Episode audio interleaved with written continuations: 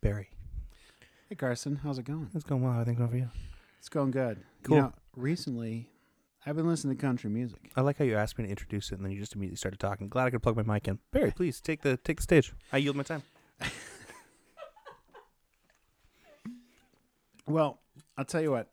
Recently, I've been listening to country music. Now, I'm I'm 42, and I I've uh, country music has just been on the periphery for me. My wife has loved country music, and I know country music is loved by me- much of my family. And uh, frankly, I just kind of just never got a lot of it. And so recently, But then PBS did like a documentary. Someone did a documentary, and you're like, oh, oh, well, I'm pretentious. Must watch this, right? look, if Ken Burns says I need to listen to it. so My Lord and Savior Ken Burns has decreed. So no, but I was listening to a bunch of music, and I, you know, I I discovered, kind of rediscovered uh, an artist, Hank Williams, who wrote a lot more songs than I knew. Because I mean, if, if you look through Hank Williams' songbook, there's there's all kinds of song. There's "Move It On Over." There's "Hey Good Looking." There's all kinds of songs that you just know from What you got cooking? exactly.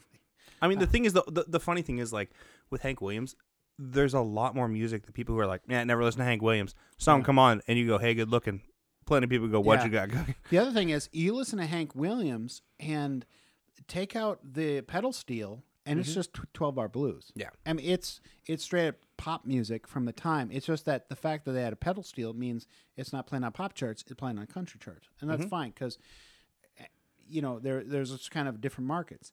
But so I was I was listening to it, and I I was like, well, let's do a deep dive. Let's let's see what he's got. And I came across this song, Honky Tonkin, and it it kind of at first kind of flew in my face because it's got this this part that goes honky, just really like leaning into his nasally voice, like honky tonkin, honky tonkin, and I was listening to it, and then the second time he does honky tonkin, honey baby, but he says it like honey baby, and instantly, I was just transformed back to when I was six years old, and my grandmother was cooking breakfast in her kitchen.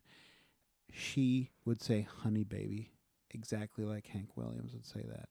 And i so I, I just started doing all the google research that modern people do i realized that when this song came out she was 19 she had probably just married my grandfather who just got out of the navy from world war ii and they were sitting on the farm and guess what? They were honky tonkin they were farming all day going to the going out drinking and listening to music at night. And she wasn't saying honey baby because she was calling me honey baby. She was doing a lyric like some of my friends talking movie uh movie uh, References? references and it was just it blew my mind because even at like 67 68 when the last time i remember her uh, being sound mind because sadly my my grandmother died uh, with a, a slow death of, of degenerate uh, losing her mind to uh, you know uh, old age and and uh, you know her brain going bad she i can't Dementia? dementia there you go thank you Yeah. very much the the thing is i suddenly understood my grandmother more clearly than I understood her in all the rest of my life because she was that fun loving 19 year old. She was me. And of course, you think, oh, yeah, of course she was young at one time. Of course they're having fun. But this song just transformed me. And I, I texted my mom. I said, did grandma and grandpa like Hank Williams? My grandma's like, and my mom's like, yeah, they like Hank Williams a lot. They had a lot of their records, and I, I, I, I, I attached a, a YouTube version, of, uh, video of that song, and she said, "Oh yeah, I remember that song growing up. They loved that song. I'd never heard that song that I remember That before same way. and now it all just makes sense. It just makes a connection beyond time, and I just, I just kind of melted into my seat when I th- when I when I heard that. It was just a magical connection that that this music made between me and my grandmother. I, I kind of finally got a piece of her life that I never got when she was alive, and I and I really I really enjoyed that.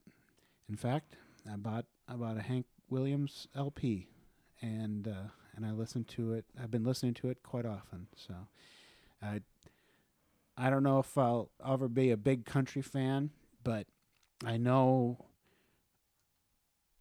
being being on the farms where my where my grandparents farmed and my parents farmed when they were young, and and and seeing that land and seeing the cattle and seeing the operations and seeing the the hard lives they lived out on the plains really kind of connected me to their lives in a way that had never been before. So I just, uh, I guess I got to say thanks, Ken Burns, because I, I'd never, I'd never felt that connection before.